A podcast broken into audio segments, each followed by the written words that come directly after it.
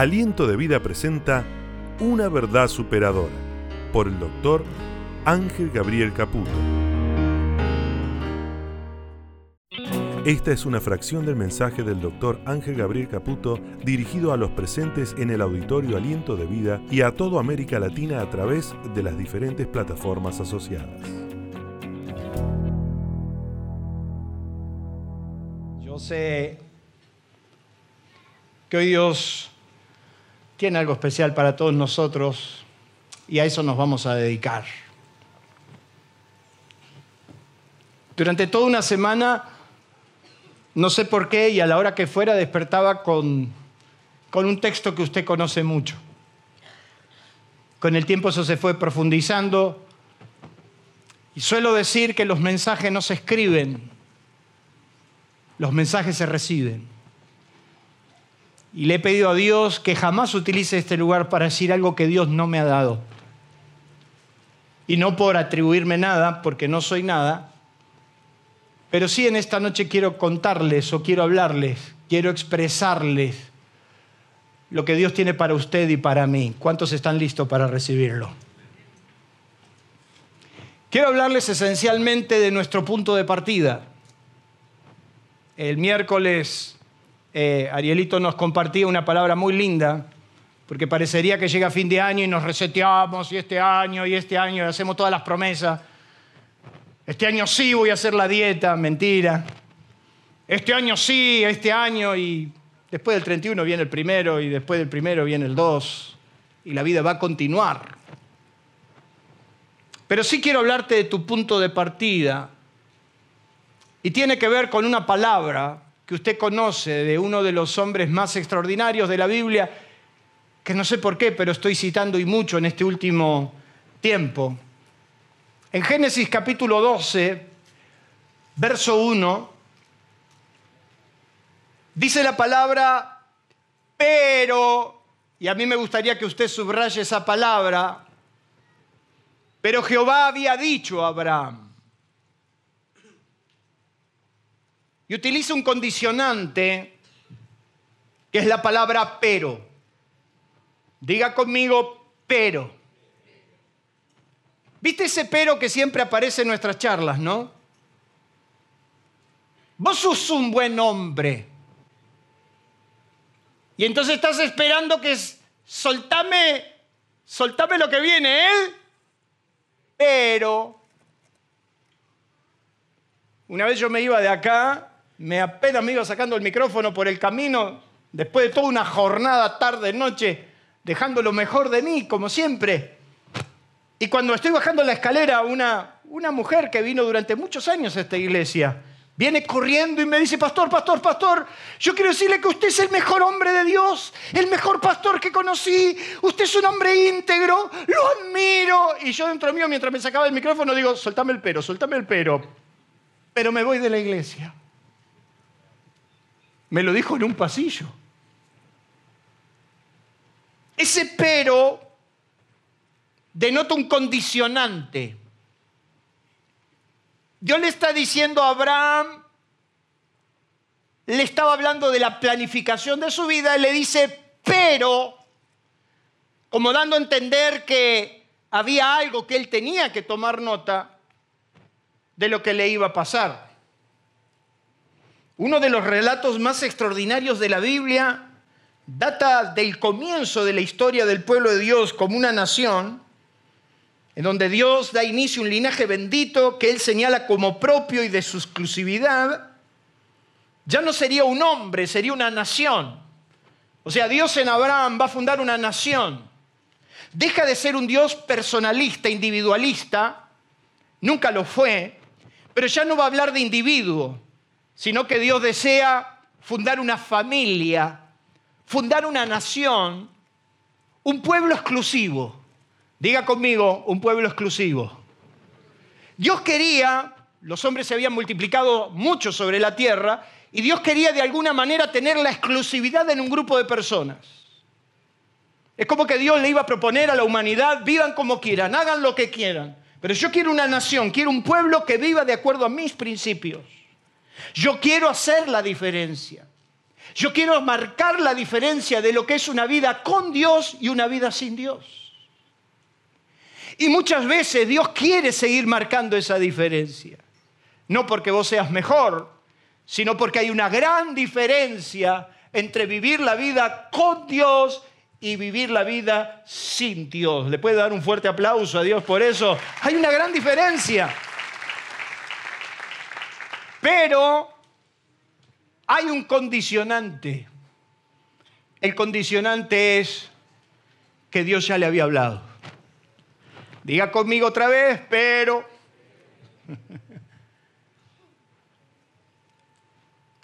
pero... Este es un buen país, pero... Este es un buen tiempo, pero... Y siempre el pero es un condicionante. Dios le está diciendo a Abraham que lo había llamado, que iba a formar una nación, que iba a marcar la diferencia, que iba a ser de su exclusiva posesión. Pero ese bendito pero, el pero que destruye familia, el pero que destruye iglesias, el pero que destruye trabajos. Porque cuando empieza el pero es porque algo nos olvidamos. Digo otra vez, pero. No, dígalo más fuerte, pero. Es la génesis de todo comienzo, la matriz de un verdadero punto de partida donde Dios está dispuesto a hacer algo nuevo, sorprendente, incluso extraordinario, pero para eso tendrás que revisar lo que Dios, ¿qué dice ahí, por favor? Fíjese que lo puse en un tiempo correcto. Lo que Dios ya habló. No es lo que está hablando ni lo que está diciendo, sino que eso ya sucedió.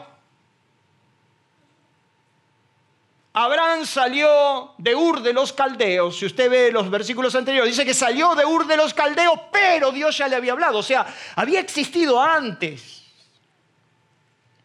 Dios le había hablado antes. Y Dios nos habla mucho tiempo antes.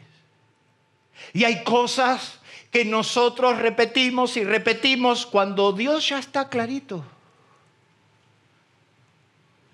Ya no necesitas que te lo vuelva a decir. Dios ya te lo dijo. Uno de los hombres más extraordinarios que usted puede encontrar, no solamente porque ha escrito verdaderos bestsellers en lo que es el ámbito cristiano, yo quiero decirle que este hombre, John Maxwell, es uno de los líderes más reconocidos que existe en la actualidad, no solamente en los Estados Unidos, sino en el mundo. Yo quiero decirle que en las bibliotecas de los Estados Unidos, en, las bibliotecas públicas están sus libros. Yo quiero decirles que en las eh, donde se venden los libros están sus libros y hasta en los hipermercados, usted va a un Walmart en Estados Unidos, están sus libros. Algo tiene que ver, algo sabrá. John Maswell dice que el hombre debe ser lo suficientemente grande para admitir sus errores, lo suficientemente inteligente para sacar provecho de ellos y lo suficientemente fuerte para...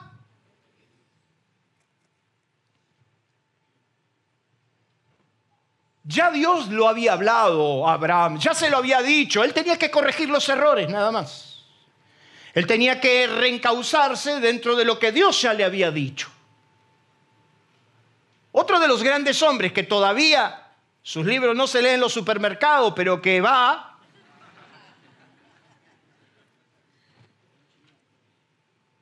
Y ahora que hay un ministro con mi mismo apellido, me andan llamando a todo el mundo. ¿Es pariente tuya? Sí, le digo yo. Prefiero decir que no por la duda. Suelo decir que repetir las lecciones en la vida no solo puede ser trágico, sino que supone una gran pérdida de tiempo que es lo único que nunca vas a cuantificar. Y en esto de andar repitiendo constantemente los errores, en esto de no haber aprendido de los errores pasados, en esto de andar repitiendo constantemente las lecciones, en esta filosofía que muchas veces se nos plantea de que no importa, total Dios te ama igual, en este concepto que nosotros tenemos muy latinos de decir, no importa, de alguna manera lo vamos a solucionar. Hay un momento donde tendremos que ir a ver lo que ya está establecido, lo que ya Dios te habló, lo que ya Dios te dijo y cambiar para no perder más el tiempo. ¿Cuántos dicen amén? Repetir los errores Es trágico. ¿Te acordás, David? El consejo que nos dio ese empresario amigo nuestro. Cuando habíamos fundido, dijo, miren muchachos, lo más importante de todo esto es la experiencia. Y entonces nosotros le decíamos, ahora vamos a ir al gerente del banco y le vamos a decir, lo más importante habernos dado plata a nosotros es la experiencia de que no le vamos a pagar. No solamente puede ser trágico, sino que hay algo que no cuantificamos, chicos, que es la pérdida del tiempo. Perder el tiempo.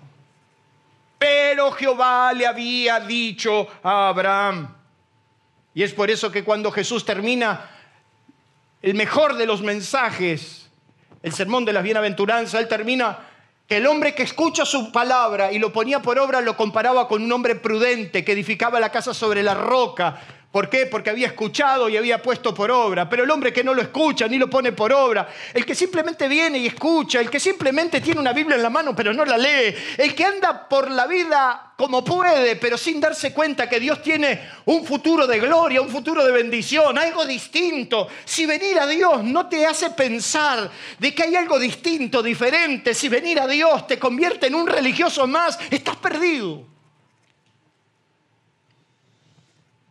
Si Dios te trajo a su camino, es para hacer tu vida distinta, para cambiarte, para transformarte, para hacerte diferente. ¿Cuántos dicen amén?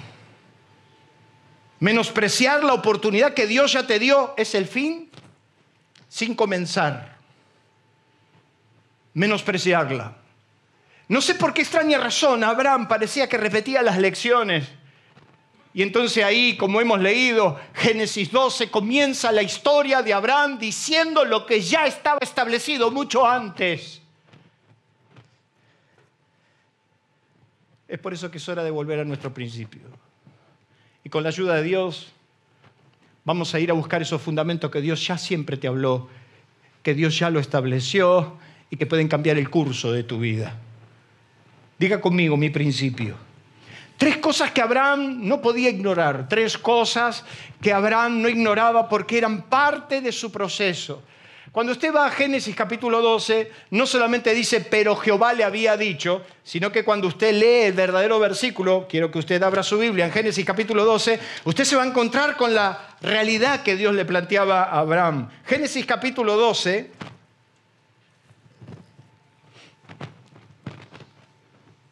verso 1. Pero Jehová le había dicho a Abraham, vete de tu tierra y de tu parentela. Mira si Dios te diría eso, sacarte de encima a tu suegra. ¿Ve? Porque hay cosas que son bíblicas. Vete de tu tierra y de tu parentela. En otro término, Dios le está diciendo a Abraham, que saque lo que molesta. Vete de tu tierra y de tu parentela a la tierra que te mostraré. Dios le está diciendo a Abraham que hay cosas que en su caminar iban a molestar. Y en esa demanda que Dios muchas veces tiene con nosotros, no siempre nos da la nafta para hacerlo. Lo he hablado muchas veces que Dios le dijo a Abraham que corte todo lazo de una genética que aparentemente le hacía mal. No, si yo estoy claro que hay gente que es mejor perderla, hay gente que es nociva. Pero no me quiero centralizar en la gente, porque yo sé que usted está visualizando algo. Usted está buscando la alternativa para decir, sácate. Tengo base bíblica para rajarlo. Tengo base bíblica para este fin de año, no tener que soportar. Si este fin de año es una tortura, ¿por qué tenemos que imitar a la tía Carmela si no la soportamos? Y yo tenía una tía, hermano, que era insoportable. Te invitaba a comer y te pasaba el ticket antes que entres. Te decía, hoy vamos a comer pollo, pero el pollo no se puede comprar más. Está carísimo. Yo estoy con el pollo en la mano, la pata en la mano y decía, ¿qué hago? ¿Lo como o no lo como? No me quiero centralizar en toda esa gente tóxica porque ya le hablé muchísimo. esa gente que te resta, esa gente que te agarra para abajo, esa gente que se va de tu casa y parece que quedas todo embotado diciendo, ¿qué pasó acá, verdad? Hay gente que su sola presencia, no estoy hablando de eso, es, pero están, esa gente que su sola presencia en una reunión te la contamina, o, o no es así. Cambia el espíritu de la reunión, estamos todos contentos, todos festivos, cae uno y chao, sonamos, se cambia todo. No me quiero referir a eso. Me quiero referir a las cosas que a Dios le molestan de tu vida. Por ejemplo, el carácter odrido que tenés. ¿O te pensás que a Dios no le molesta? ¿Qué hay de la mentira, por ejemplo? ¿Qué hay de esas cosas que practicamos y para Dios son un rechazo? Yo le digo a los religiosos de su época, yo soy un hombre que hablo la verdad. Sin embargo, ustedes hablan de lo que escuchan de su padre Ustedes solo hablan mentiras porque ustedes escuchan de su padre, el diablo, que es padre de mentiras. Como diciendo Jesús, conmigo las medias verdades no van. Conmigo va solo la verdad. Pero hemos naturalizado la mentira, hemos naturalizado el orgullo, hemos naturalizado cosas que a Dios le molestan de tu vida. Y entonces viene la demanda de Dios y te pide que las trabajes porque de repente no logras el ideal. Pero Dios le había dicho a Abraham, es hora de que saques lo que molesta. Es hora de que pagues el precio para cambiar, para cambiar tu vida. Pero ante la demanda de Dios no siempre reaccionamos correctamente. Las demandas que muchas veces Dios traza sobre nuestras vidas no son bien, bienvenidas por nuestro ser interior. Hay un choque de fuerza, o sea, de repente Dios te puede pedir cosas a vos que no me las pide a mí. Dios te puede pedir o Dios te puede marcar cosas que te molestan. Cosas que te perturban. Cosas que te hacen mal. A mí, por ejemplo, me hace mal que la gente hable mal. Lo que conocemos como el chusmerío, por ejemplo. No edifica, pero entretiene, ¿no? Qué lindo que es chusmear, ¿eh? más con un mate de por medio. Qué lindo, hermano. Qué lindo hablar del ausente. ¿Cuántos hablan del ausente? Levanten la mano. No sean hipócritas. Yo te escuché hablar mal del gobierno y esa está ausente.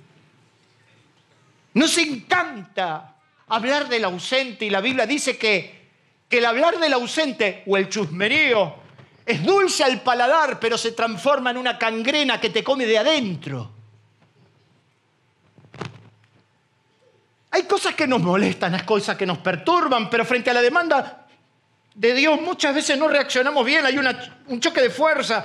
Hay algo dentro tuyo que te dice soltalo y hay algo que te dice dentro tuyo agarralo. Hay algo que te dice ponete a mirar la tele y hay algo que te dice andate a orar. Hay algo que te dice mentí que, te, que zafás. Una vez Dios te va a perdonar. Como me dijo un amigo mío, no te hagas problema, Dios te va a entender. Entonces Pablo, el que empieza a decir que dentro de él él ve una ley que no la puede entender, porque el mal que él no quiere hacer, eso es el que hace. Y entonces empieza a hacer cosas y la empieza a decir, hay cosas que yo hago que no las quiero hacer, en mi sano juicio no las quisiera hacer. En mi ser interior hay algo que me dice que tengo que portarme bien, que tengo que hacerlo bien, que tengo que ser un buen ciudadano, un buen hijo, un buen esposo que tengo que ser bueno. Pero no puedo, yo veo un cartel de, de Arba y me, me enerva. Me pongo loco. Con los de AFIP ya me estoy amigando porque ya es profeso que todo el mundo habla de eso.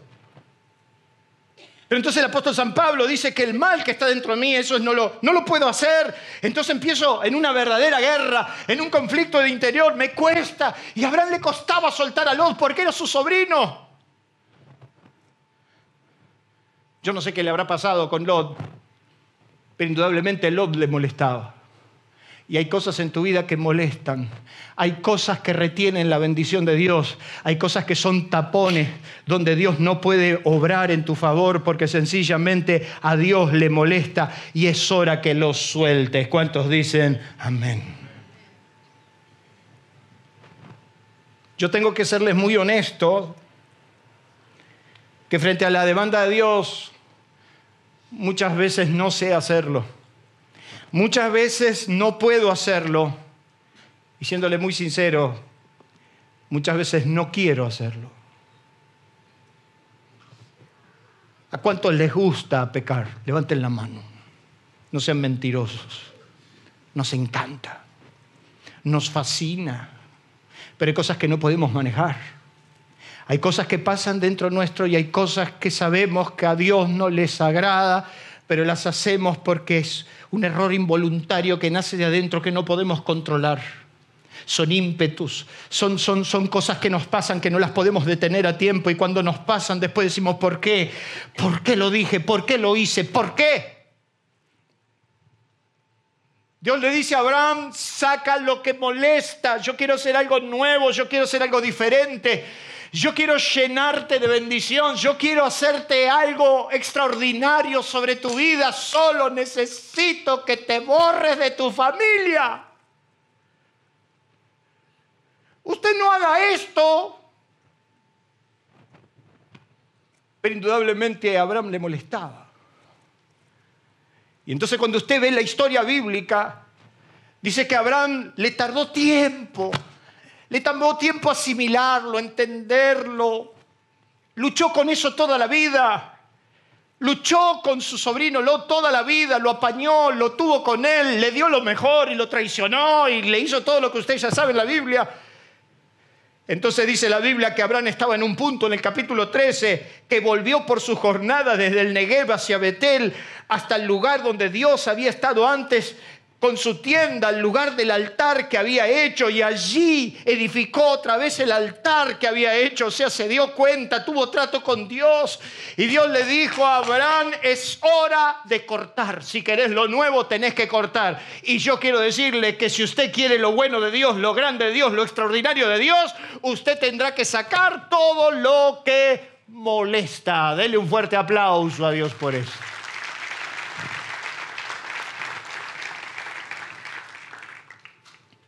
Lo segundo que Dios le dice a Abraham es que él se tenía que atrever a lo nuevo.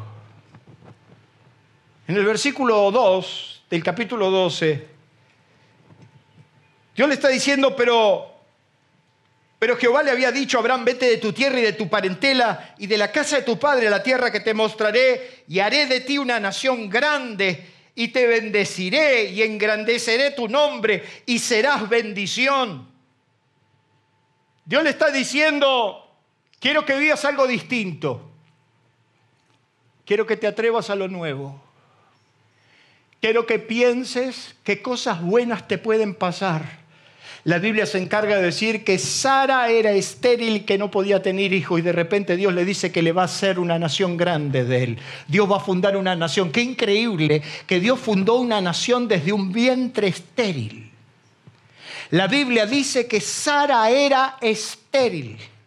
Y de ese vientre estéril Dios hizo una nación grande, incontable sobre la tierra. ¿Eso qué significa? Que Dios es un especialista de hacer de la nada algo nuevo. Dios es un especialista que puede transformar tu vida, que puede transformar mi vida, que puede hacer algo distinto, algo diferente, algo grande. Y para eso te tenés que atrever.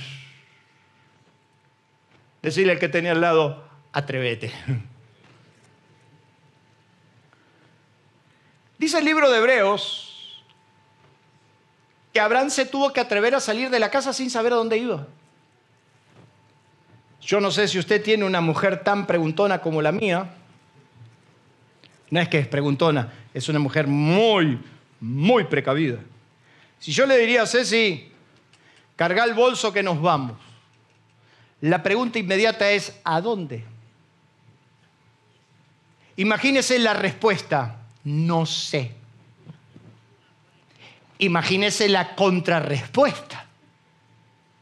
Si no sabemos dónde vamos, ¿qué bolso querés que lleve? A lo que yo le respondería, Dios nos va a decir el camino. A lo que me recontradiría, yo sé que Dios te dice el camino, pero te lo podría decir ahora. Entonces yo sé si llevo malla o si lleva un poncho.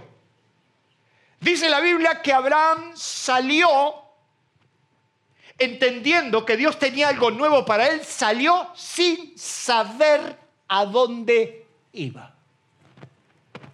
Eso significa que no siempre tenemos todas las respuestas. A mí me encanta porque la gente viene y me hace todas las preguntas juntas pensando que yo tengo respuesta para todos. Y entonces de repente nosotros queremos tener todas las respuestas, queremos tener el plan de ruta. Muchas veces lo tenemos, pero muchas veces nuestro caminar es un caminar por fe. Nosotros muchas veces vamos a tener que salir sin saber a dónde vamos, teniendo confianza que el que va delante nuestro es Dios y que Dios tiene cosas buenas para sus hijos. Denle un fuerte aplauso a Dios por eso. Salió sin saber a dónde iba.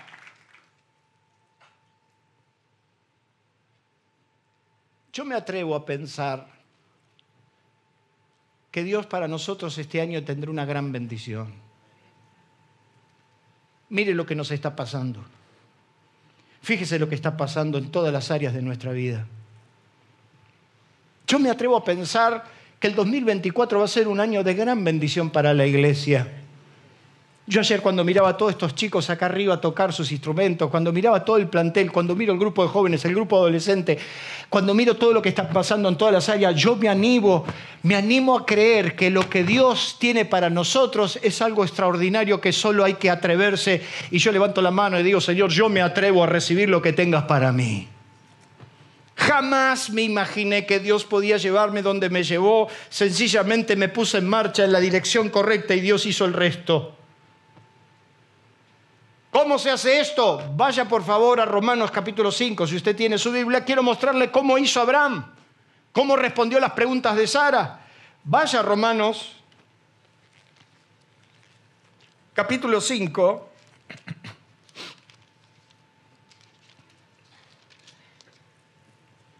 ¿Cómo hizo Abraham? Y está bueno que usted aprenda la lección por si le pasa.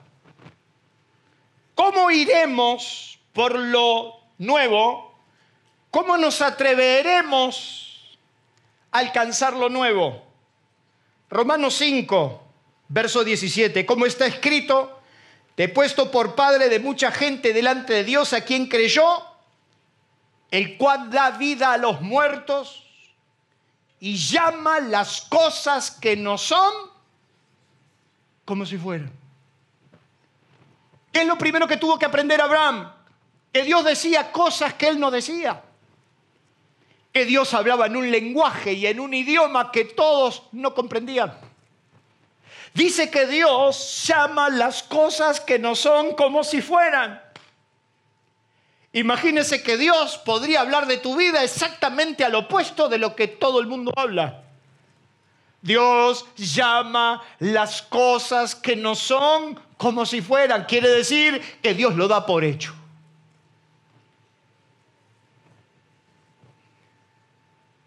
El día que había ido a pedir por favor a un abogado para que no me ejecute, ese día cuando salía de la puerta del banco, había llorado frente al gerente y frente a todos pidiéndole por favor una tregua. ¿Alguna vez alguien ha pedido por favor a alguien que, que usted le debe o que lo está por ejecutar, por favor no lo haga? ¿Viste cómo se siente, Cristian? Y yo ese día que salí del banco, Dios que da por hecho todo, Dios que llama las cosas que no son como si fueran, Dios que ve mucho más adelante de lo que usted está viendo, me dijo, un día entrarás por esta puerta a prestarle a los bancos. Yo dije la locura. Encima íbamos caminando por la vereda con mi hermano Carlos, que es más loco que yo. Y Carlos me dice, ¿qué querés que te diga? Yo a este hombre lo veo salvo. ¿Salvo por quién? Le decía yo. ¿Con el testimonio de quién? Pero Dios llama las cosas que no son como si fueran. Y cuando todos me dijeron que yo estaba acabado, liquidado, arruinado, Dios decía que yo era un hombre que me iba a levantar y que iba a ser de testimonio a los reyes, a los grandes, a mi nación, a mi pueblo, a mi ciudad. Y Dios cumplió. Dios llama las cosas que no son como si fueran. Cuando yo aprendí esto, hasta empecé a hablar de otra manera. Yo tenía una heladera que lo único que había dentro era una jarra de agua.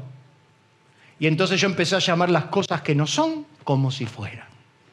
Entonces me iba a la heladera, la abría y decía, está llena. Y la cerraba.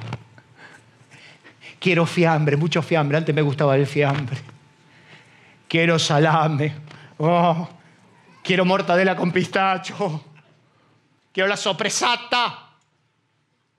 Le empecé a hablar a la heladera. Le puse carteles a la heladera. Empecé a llamar las cosas que no son. Como si fuera.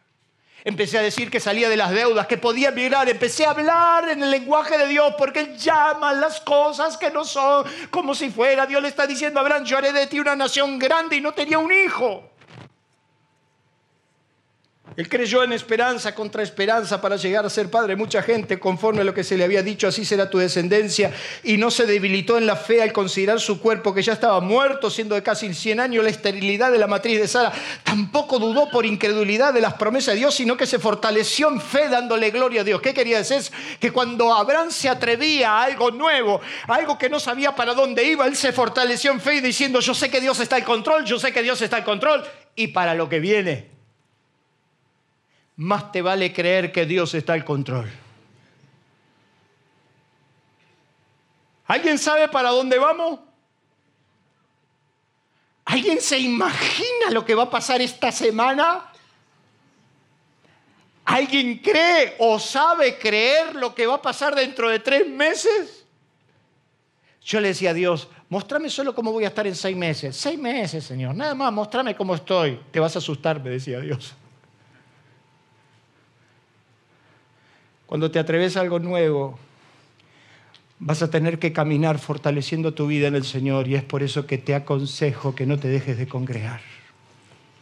Que vengas a recibir en cada momento, cada circunstancia que pueda, porque los tiempos que vienen son difíciles, los tiempos serán amargos, los tiempos serán duros, los tiempos serán oscuros, pero con la mano y la gracia de Dios, todo lo bueno de Dios, toda la bendición de Dios va a venir sobre tu vida y te va a sostener y nada te va a faltar. Dale un fuerte aplauso a Dios por eso.